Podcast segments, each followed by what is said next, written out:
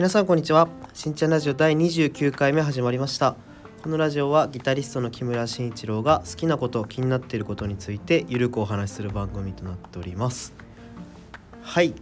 第29回目ということで前回はビートルズのファーストアルバム「Please Please Me」についてお話をしましてまあ、今回もそのビートルズシリーズで2枚目のアルバム「With the Beatles」というアルバムについて触れようと思うんですけど、まあ、まずは、えー、最近あった話ということで、あのー、僕先週の金曜日に、あのー、名曲喫茶カデンツァというあの駅でいうと本郷三丁目丸の内線とかにあるあの東大とかがある駅なんですけど名曲喫茶カデンツァというもともと喫茶店で今オーナーが変わってちょっとバーとかお酒もたくさん提供するようになったようなお店がありましてそこで僕今毎月第3金曜日に演奏しておりましてなので先週の金曜日もそこで演奏のお仕事をいただいておりましてで弾か弾きに行ったんですけどそしたらあのそこにですねあのお越しいただいていた方であの僕のコンサートを結構いろんなコンサートを聴いていただいてる方がおりましてであの実はちゃんと話すのは初めましてだっていうだったのであの僕も名前名前はチケットの予約とかでねあの知ってはいたんですけど全然こう実際お会いしたことがある方ではなかったのであのそのカデンツァでお会いすることができましてでまあ実はこれも言ってましたとかあれも聞いてましたよっていうのを言っていただいた後にあのラジオも聞いてますっていうふうにおっしゃっていただいてあの僕自身ね、まあ、ギタリストとして名前を出して普段ラジオやってますけどあのギターの話メインで別に話してるわけじゃないんでもちろん仕事の話もするけどより趣味の話映画とか音楽とかそういった話ばっかりしてるので、まあ、ちょっとした恥ずかしさもあったんですけどまさかそういった僕のコンサート活動から僕を知ってもらってラジオにたどり着いてくれる方がいるということを改めてびっくりしましたね。まあ、だけど聞いていただいて本当嬉しいです。ありがとうございます。その方はあの怖い映画の話はダメだっておっしゃってたんで多分前の殺人鬼系の話とかはもしかしたら聞いてないのかもしれないんですけどまあこの放送が届けばいいなと思ってます。そうその名曲喫茶カデンツァというのは僕本当学生の時からあのコンサートをするために場所をよく貸してくれる会場だったのであのコンサートをやるたびにそこにお世話になってたりしていてオーナーが変わってしまってあの最初もう行けないのかなと思って残念だったんですけどその新しいオーナーの方がもともと僕も演奏でお世話になってる銀座とかでバーを経営してらっしゃる人で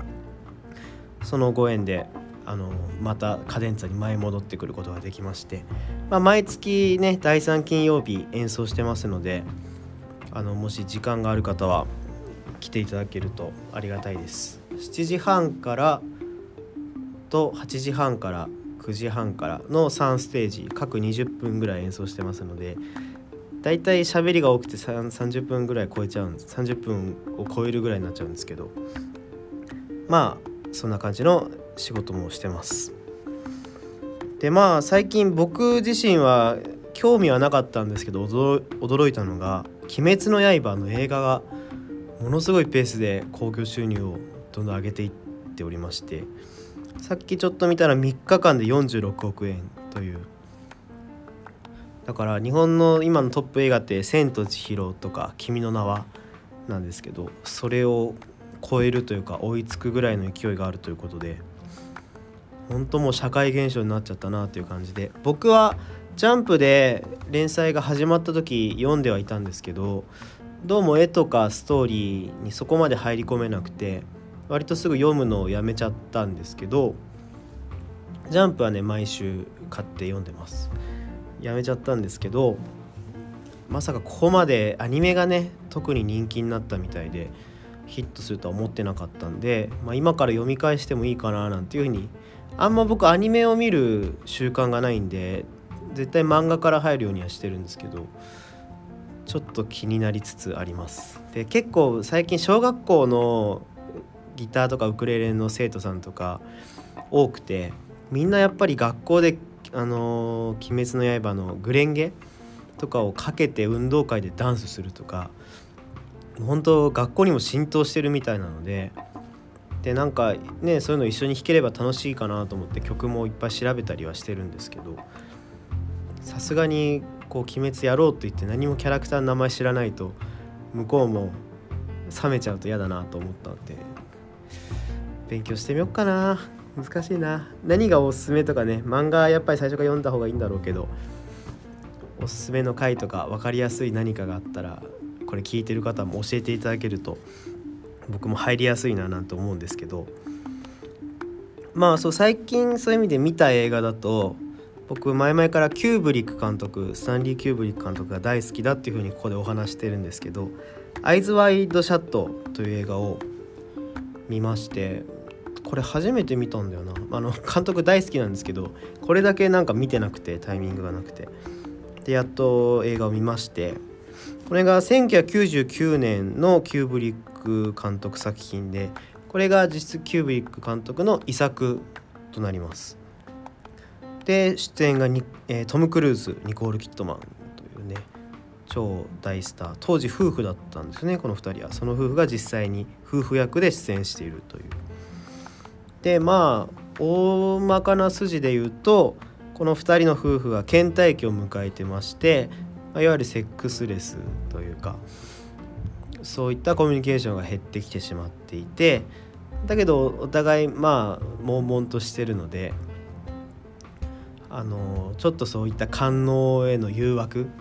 トム・クルーズがちょっと娼婦についていっちゃったり実際何かをやるってことは全くないんですけどニコール・キットマンを昔のいい男をちょっと思い出しちゃうみたいなところからもうどんどん発展してってなんか乱交パーティーみたいなのに行っちゃうか行っちゃわないかみたいな なんかそんな話になっていくんですけど。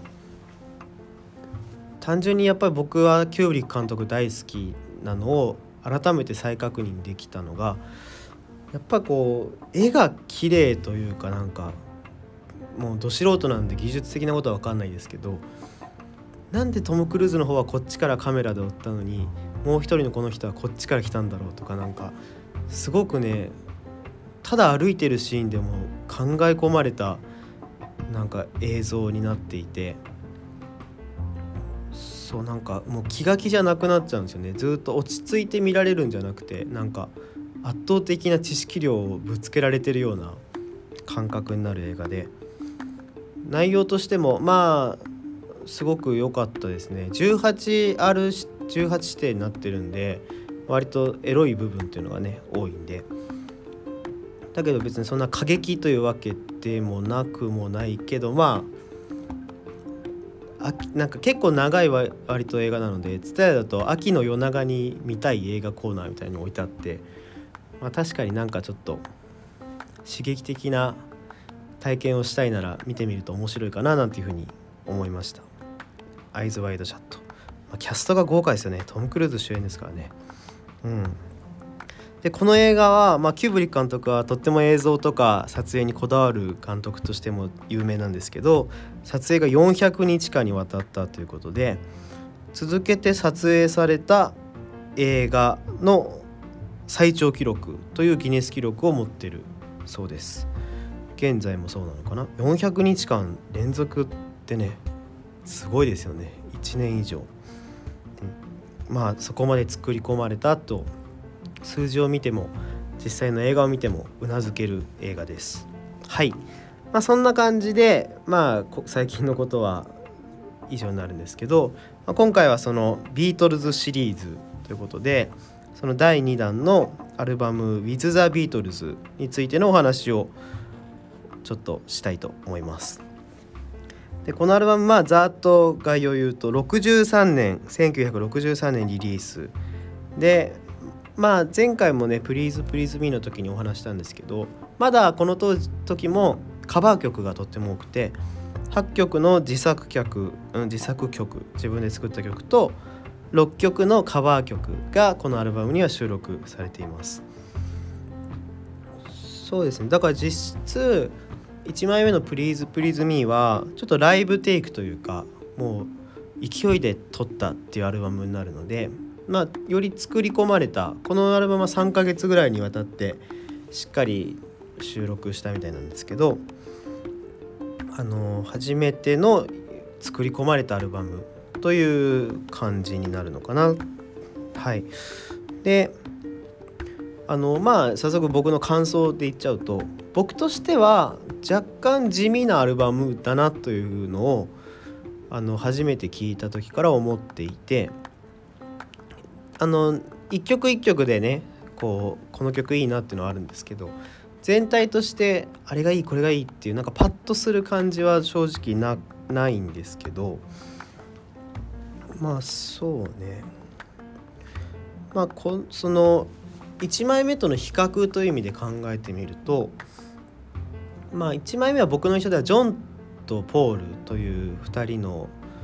メインボーカルの個性が割とライブテイクでも出てたなという感じがして、まあ、2人ともシャウトがすごいうまい綺麗っていうのがあるんですけどよりジョンののぶといシャウト荒々しい声っていうのとポールの少し高い張りのある勢いのある歌声っていうのが1枚目だとより伝わってきたのが2枚目だと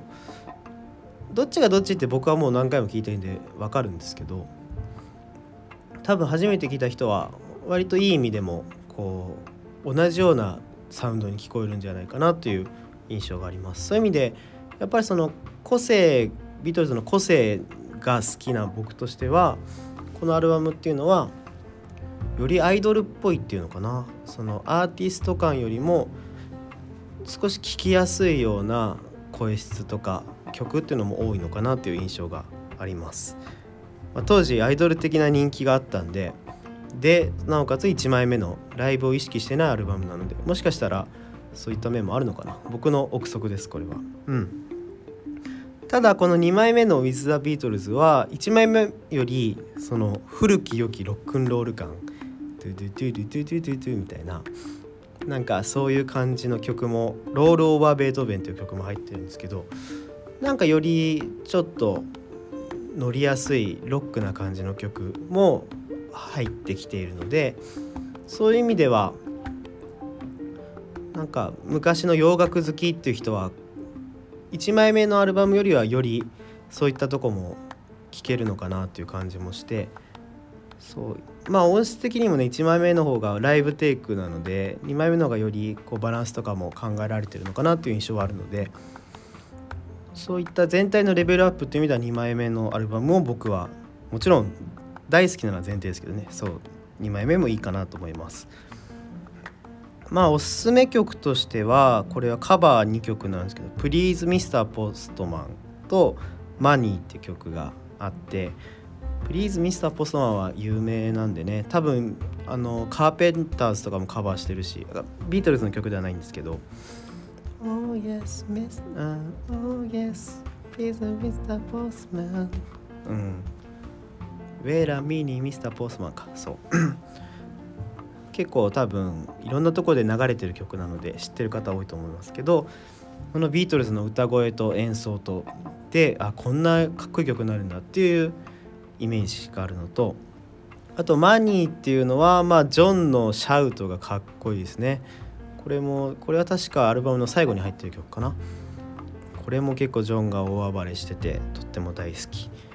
でこのアルバムで一番多分有名なのが「オールマイ・ラビング」という曲でこれはポール・マッカートニーがメインボーカルをしててすごい優しい感じの歌声のポップスという感じでこれはなんかもういつ聴いてもホッとするというかね。ああビートルズの。あれが本当ジョンはポールが作った「オールマイ・ラビング」には俺は勝てないって思ったみたいなインタビュー記事があったんだよな。あんな曲をかけるなんてってジョンが驚いたという話も聞いたことがあります。うんそんな感じかな。だからそのライブとかに出てくる音楽性とかいうよりはもう少し大衆性とかそういうものも意識されてるのかなっていう勝手な僕のイメージです。あのアイドルとしての人気があったビートルズなので。そういったまた1枚目とは全然毛色の違う雰囲気のパッと聞きは一緒なんですけどそういったアルバムを通して聴いてみるとより違いが出てくると思うので2枚目のアルバムというのも聴いていただけるとよりビートルズの良さだったりっていうのがわかるかなと思います。まあ、プリーズミスターポストマンは本当に曲自体がいい曲なのであのビートルズの演奏を聴いてもらうとよりビートルズに愛着が湧くかななんて特におすすめの一曲になってますね。うんまあ、そんな感じで前あの「カンジャム」という関ジャニ∞が MC の音楽番組があってあれ非常にマニアックなんですよねなんか音楽家の僕でもここまで特集するのかっていうことを深く追求していく番組なんですけどその中で先々週ぐらいかなあのぜひアルバムで聴いてほしい1枚っていう特集をやってまして最近あの 最近あのサブスクとかがあるとどうしてもみんな1曲だけ聴くとかアルバムを通して聴くっていうことはなくなってきてるのかなっていうのをこうプレイヤー側たちは嘆いてる人も多くて。僕自身初めてポータブルでこう持ち運んで音楽を聴き始めたのは MD だったんで MD は容量的に1枚の CD 分しか入らない大量のアルバムを入れられるわけじゃないのでやっぱり好きなアルバムを入れてそれをずっと繰り返し聴いていくという作業を僕もずっと聞いていたので結構やっぱアルバムの世界観に浸るっていうのは好きなんですよね。でまあこの当時のビートルズがどのぐらい考えてたとかは分からないですけど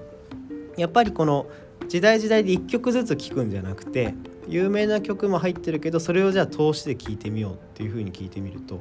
もちろんビートルズだけじゃないですけどそのアーティストの良さとか伝えたいものみたいなのはよりこう分かって面白いのかななんていうふうに思います僕もそれで最近ずっと単体でしか聞いてなかったあいみょんとかキングヌーとかその辺も聞いてみたらやっぱりすごい作り込まれててまあそのアルバムの世界観っていうのも作り出したの本当はビートルズなんですけどまあそれはまたおいおい話します。よかったですね。あいみょんの新しい美味しいパスタがなんちゃらってやつとキングヌーのセレモニーだっけ？なんだっけ？ごめんなさい。もう全然名前が適当なんですけど。すごくグッとつかまれるものがありました。なのでビートルズもぜひアルバムで聴いてみると面白いかななんていうふうに思います。まあ今日はそんな感じかな。With the Beatles のお話でした。はい。えー、このしんちゃんラジオが毎、えー、SNS、Twitter と Instagram やっておりますので、ぜひフォローをよろしくお願いします。と毎週火曜日の19時に配信をしていますので、ご視聴もお願いします。メッセージが送れるようになっているので、えー、質問やご意見、バリ雑言でも何でも構いませんので、いただけるとありがたいです。Twitter のリプなんかでもお受けできますので、どしどしください。お願いします。それでは今日はここまでさようなら。